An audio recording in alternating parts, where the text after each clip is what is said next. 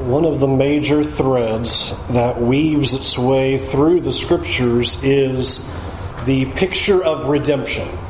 Redemption is something that has, when we, here we are in the New Testament, we see culminated in Christ uh, and it's a picture that I think we grow accustomed to because we read it in the New Testament uh, regarding Jesus. A passage like like this that we know fairly well, Colossians 1 14. Uh, in whom, speaking of Christ, we have redemption the forgiveness of our sins. The New Testament is filled with the idea of the concept of, of redemption.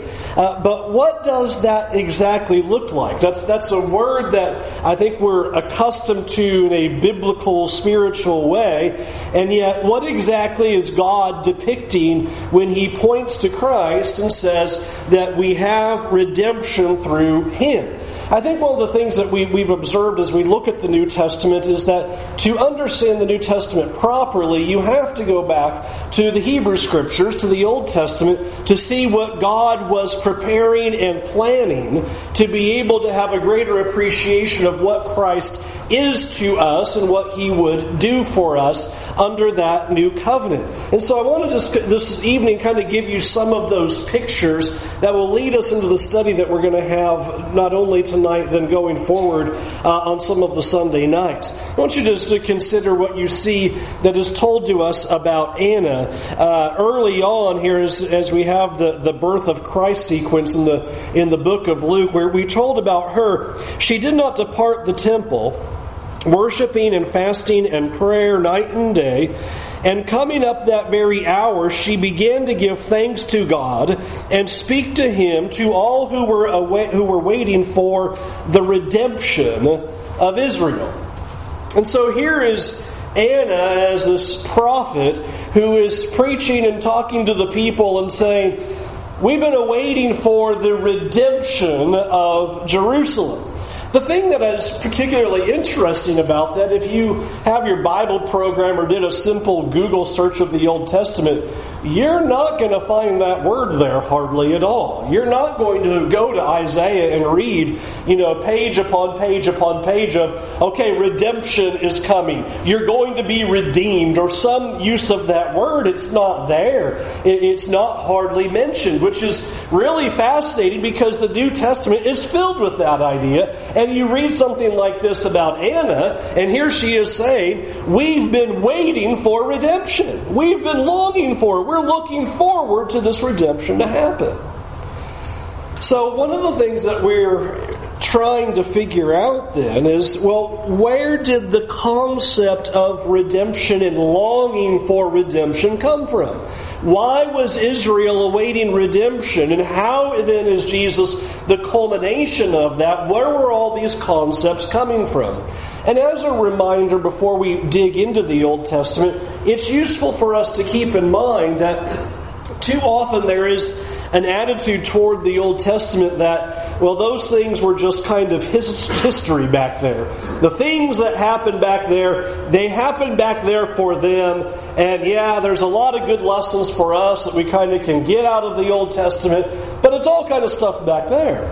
And I want you to realize that the Apostle Paul argued vehemently against that attitude. He writes to the Romans, and here are these Christians, and in Romans 15, verse 4, he says, Whatever was written in former days was written for our instruction underline our instruction. Stuff that's going on back there that you read about is not just like, oh, let me tell you some history about things that were going on. And so often I think uh, those things that we read about, like in the Kings and David and stuff like that, or reading Genesis through Deuteronomy, we often just put a historical narrative on it and go, well, and the next day this happened, and the next day this happened.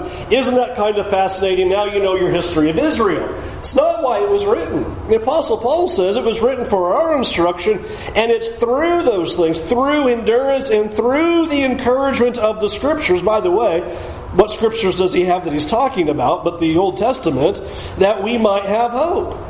Those things are there so that we would learn about these concepts about God. These things are teaching us about Him so that we would understand what God is going to do and is teaching us under the new covenant. We're certainly aware of that. You figure for at least the first 60 years or, or so, there's hardly any new covenant writings, and everything is based upon the Old Testament. And you have the apostles and the prophets preaching from the Old Testament, teaching the world about the Christ through the Old Testament. And we'll see some more of that in a minute.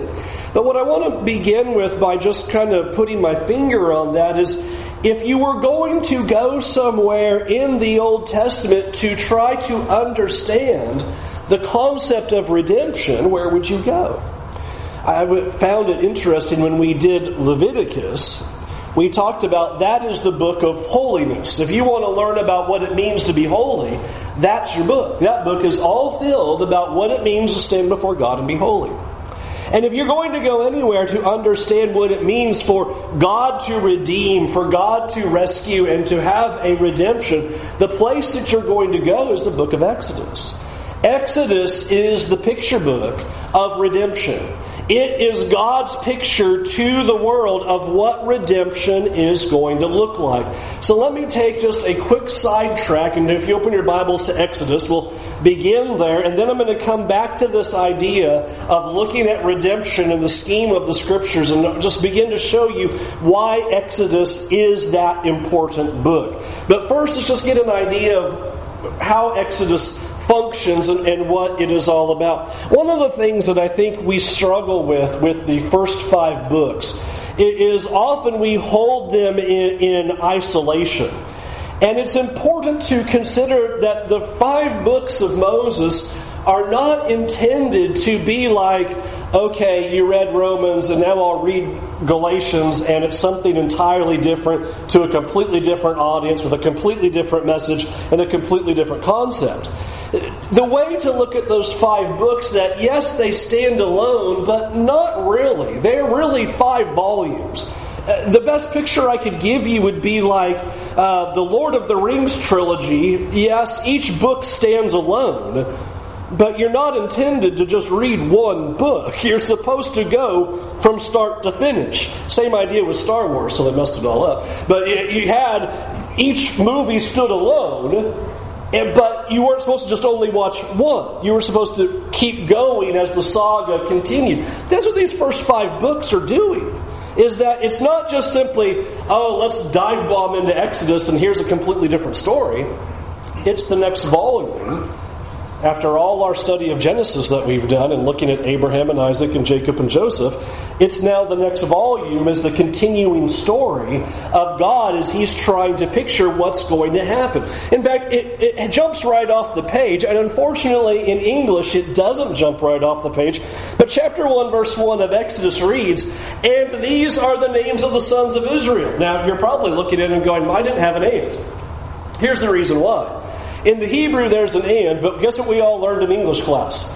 You don't start a sentence with and, right? I mean, that's just like rule number one. I mean, you just get slapped on the wrist if you start a sentence with and. So, Oh, none of the translations I can find start with and because you're not allowed to do that. There's a couple translations that will do now and say, now these are the names, and that tries to cross that bridge. But there is a Hebrew word there, V-A-V, and it is and. It is a connection. It is reaching right back out of Genesis and saying, and continuing right along where we left off in that book, we must push on forward. In fact, the ending of Exodus in multiple places is preparing you for the next volume of Exodus. Consider Genesis chapter 50 and all that happens to Joseph. And we get now to this finale of Joseph. And you remember now that Jacob has died, the brothers are afraid that jo- now Joseph is going to retaliate against them. And so they come begging to him to, you know, your father told, said to please forgive and not hold it against us for what we had done to you. And here's what Joseph said.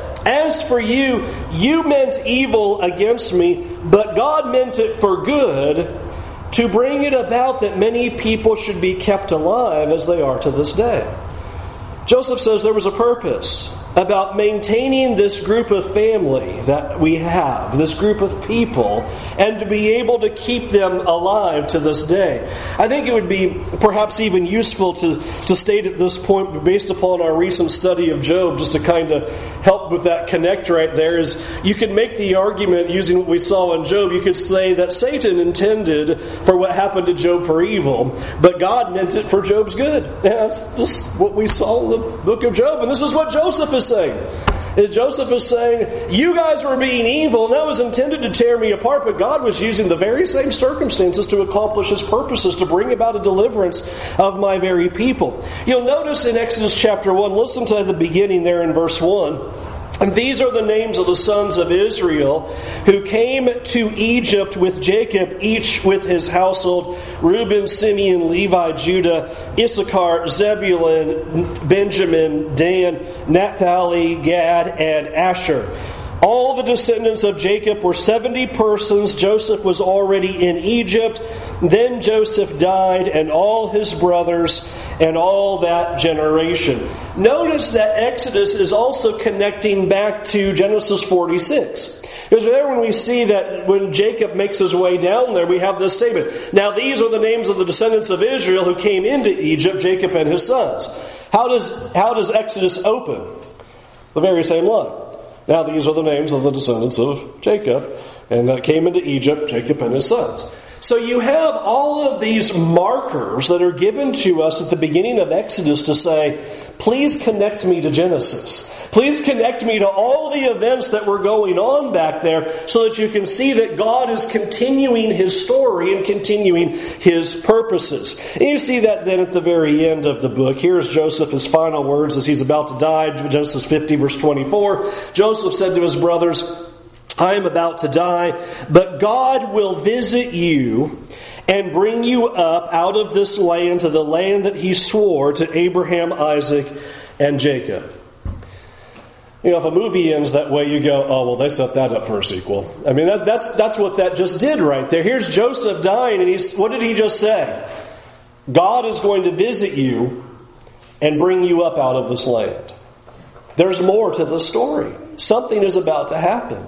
And here Joseph then basically prophesies and says, here's what God's going to do. There's going to be an exodus. There's going to be a time where God is going to come to us down here in Egypt. And he's going to put us back on that land, just as he promised to Abraham, Isaac, and Jacob that this would be the land that was promised. So all of that work from Genesis 12 to Genesis 50 about all the promises of God and what God was going to accomplish through Abraham, Isaac, and Jacob, here is the end of Genesis saying, all right, those things are going to happen. And now we turn to the book of Exodus, volume 2 now, and now we're about to see those things begin to unfold.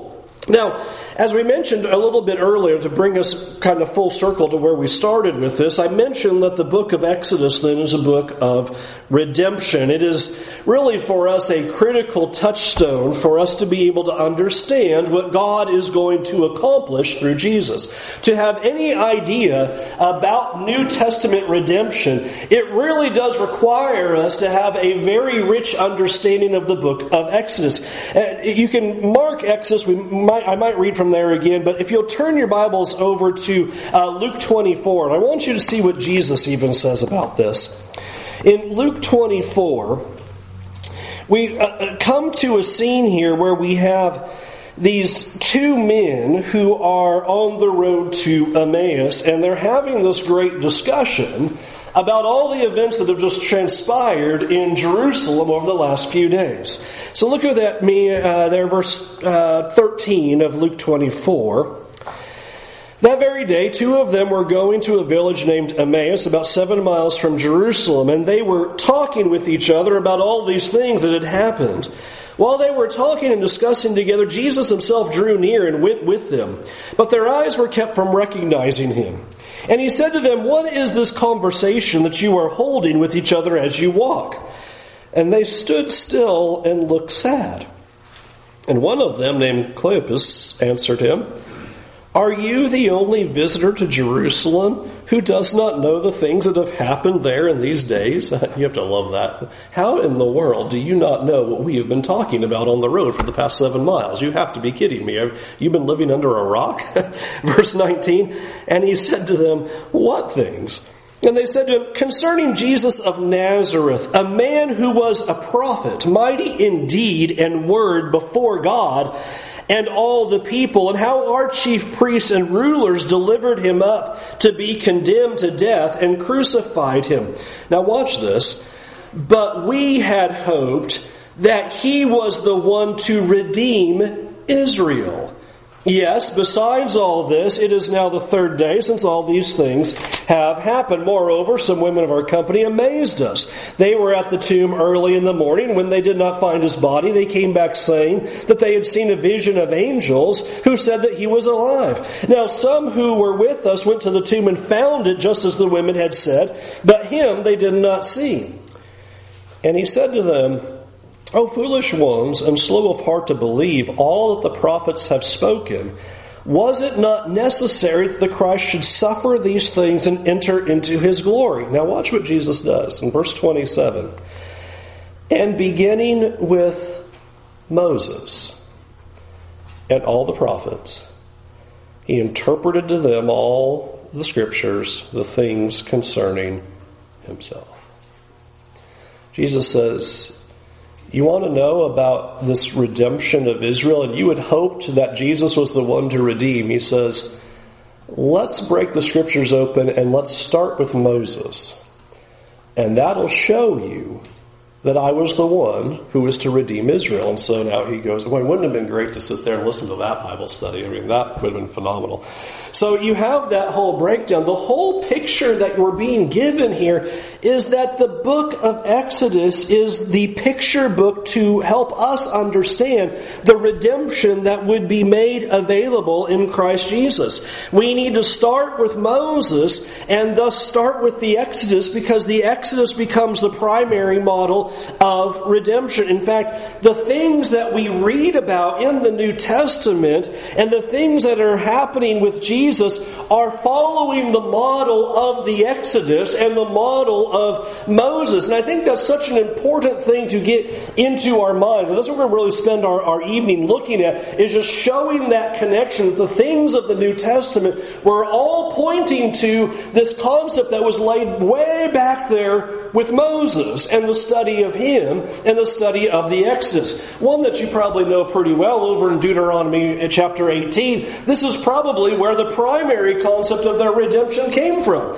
In Deuteronomy chapter 18 and verse 15, you read, The Lord your God will raise up for you a prophet like me from among you, from your brothers. It is to him you shall listen, just as you desired of the Lord your God at Horeb on the day of the assembly when you said, Let us not hear again the voice of the Lord my God or see this great fire any more lest I die. And the Lord said to me, they are right in what they have spoken. I will raise up a, for them a prophet like you from among their brothers, and I will put my words in his mouth. And he shall speak to them all that I command him, and whoever will not listen to my words that he shall speak in my name, I myself will require it of him. Here is Moses who is about to die, and he is now giving his final speech. And his final speech to Israel is God said, that there would be another prophet just like me. Now, what do you think it means when to say just like me? He's going to look just like Moses.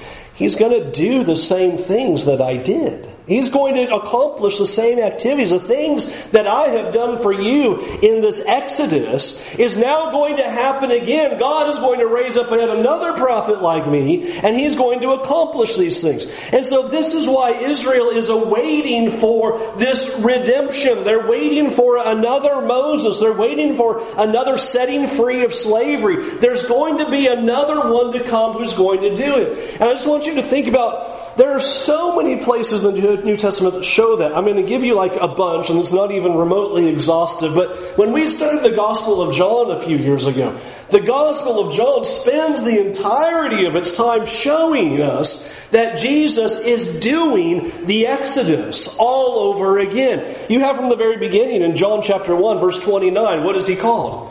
He's the Lamb of God. Where in the world did that come from?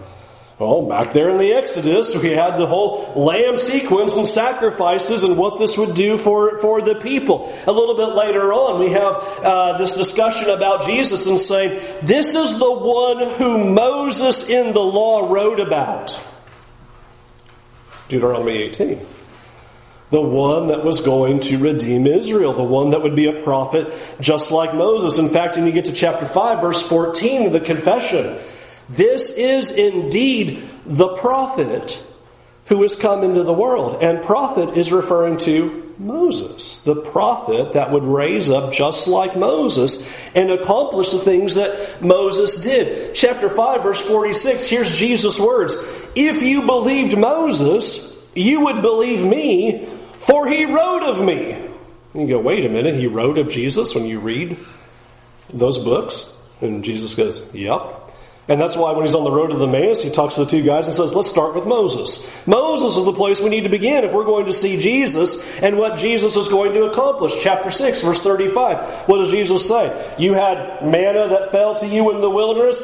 I'm the bread of life. I'm the one that gives life. Again, connection to the Exodus sequence again. In chapter 8 and verse 31 of, of the Gospel of John, he makes the declaration that he had come to set the people free. Remember, the people responded, well, We haven't ever been enslaved. uh, really? Uh, we have a whole Exodus sequence that we are referencing here when we say that. I've come to set you free, is the very point that he makes. One of my favorites is the Apostle Paul over in 1 Corinthians chapter 10 and verse 1. Listen to what Paul says.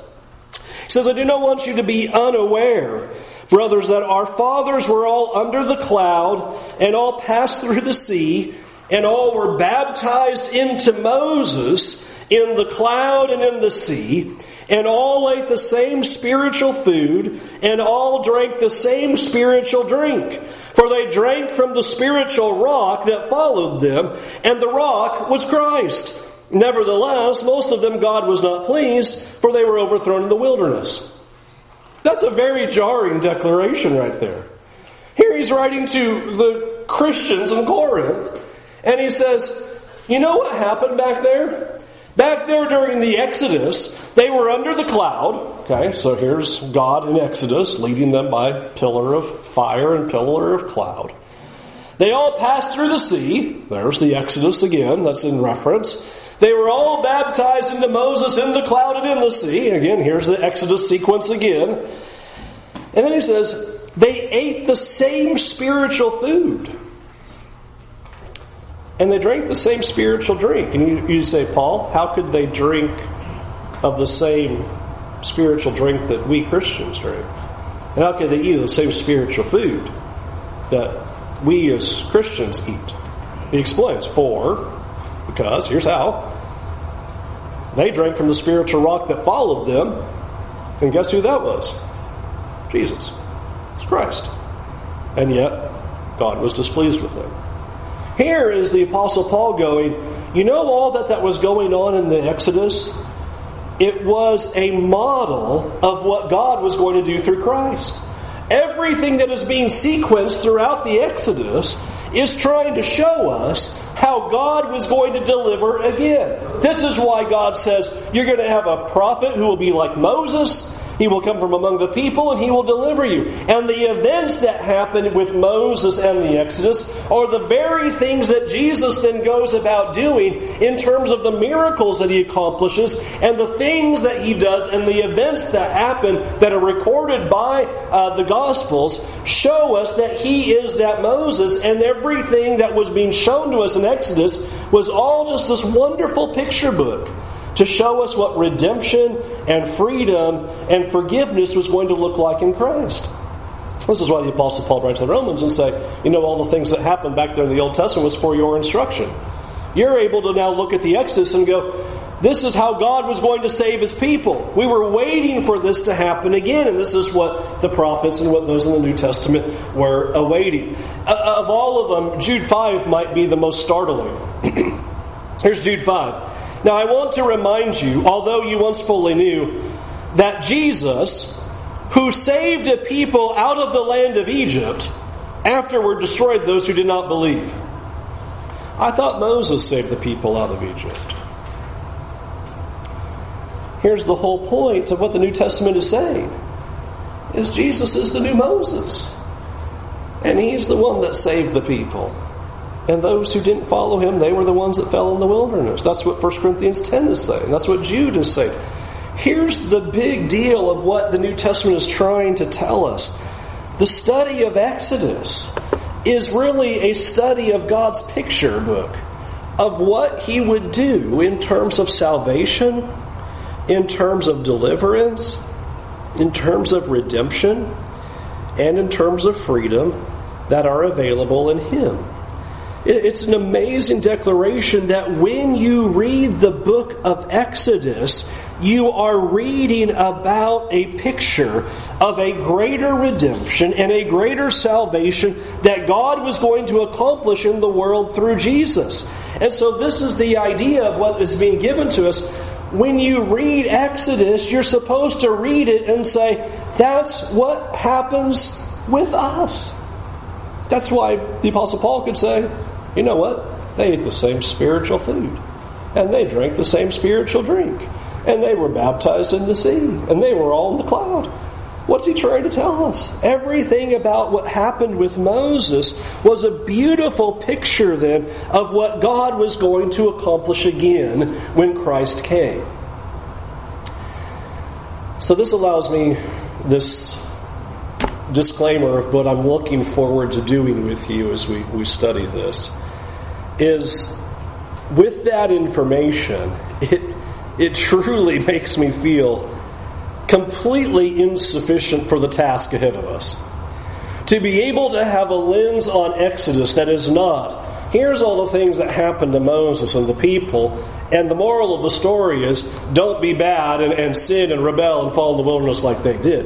That is not the lens that God said is supposed to be on the book of Exodus.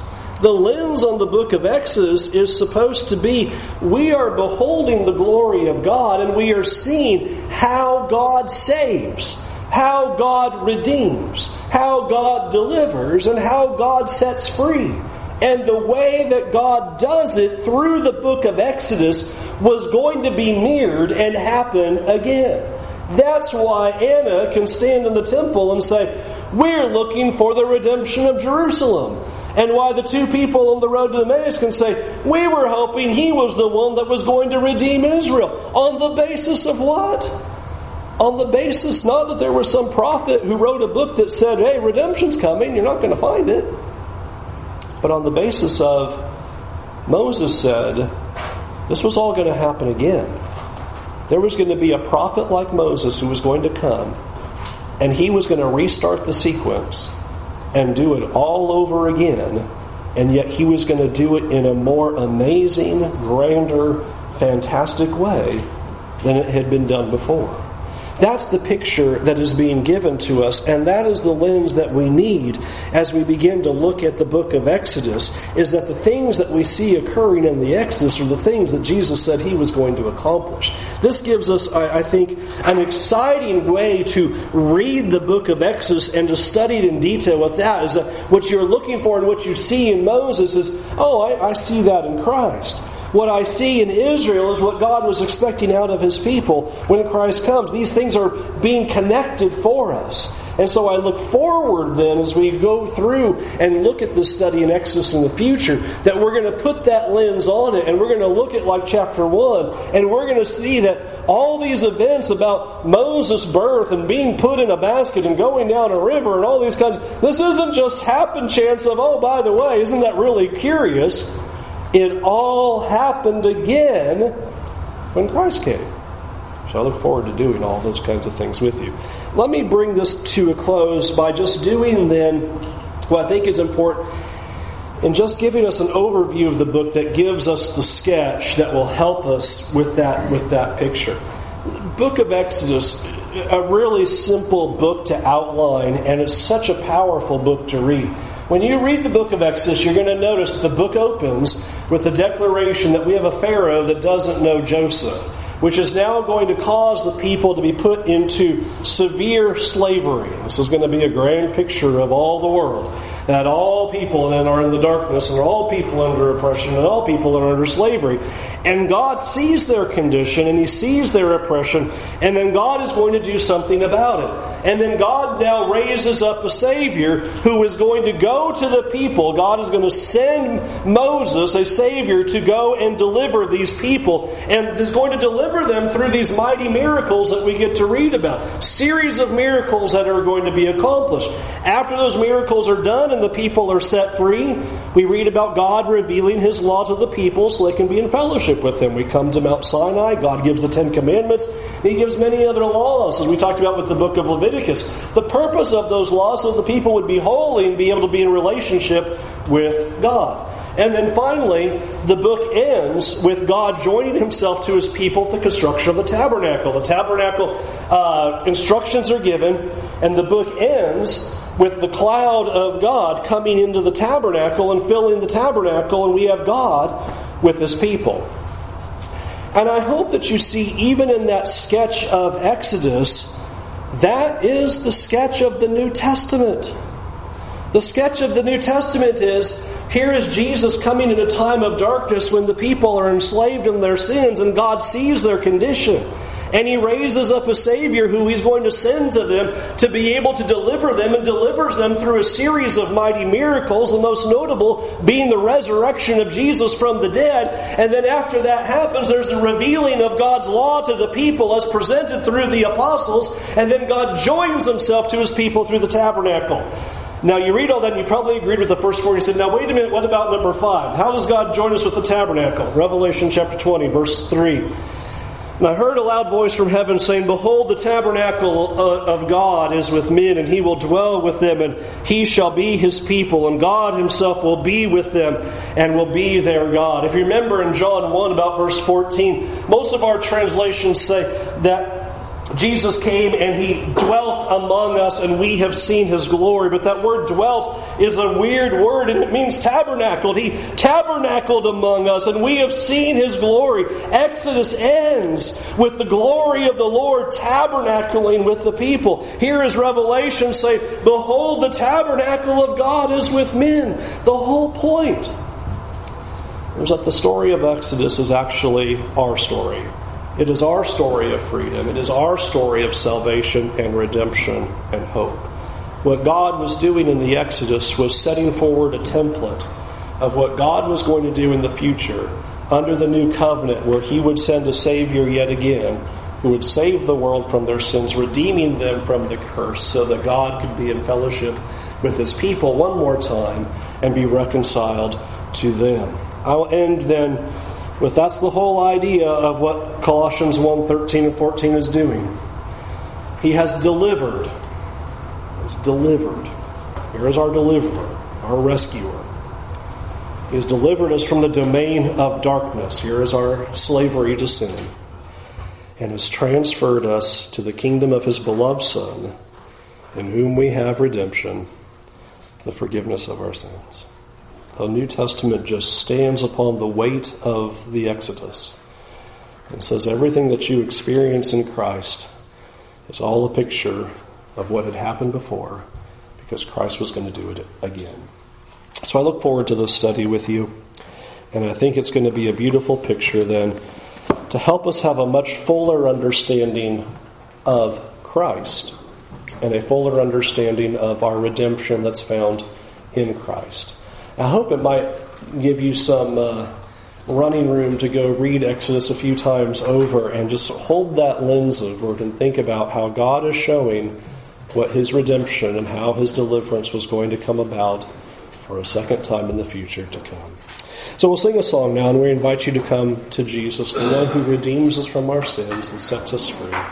That God from the very beginning had in his mind exactly how he was going to save his people, and he left us pictures to show us what was going to happen, so that when Christ came, it would be evident and obvious to us that Jesus would be our Redeemer and be our Savior, sent to us by the Father, so that we could be saved from our sins. If you're ready to come to Jesus tonight, won't you turn away from your sins and do that now while we stand and while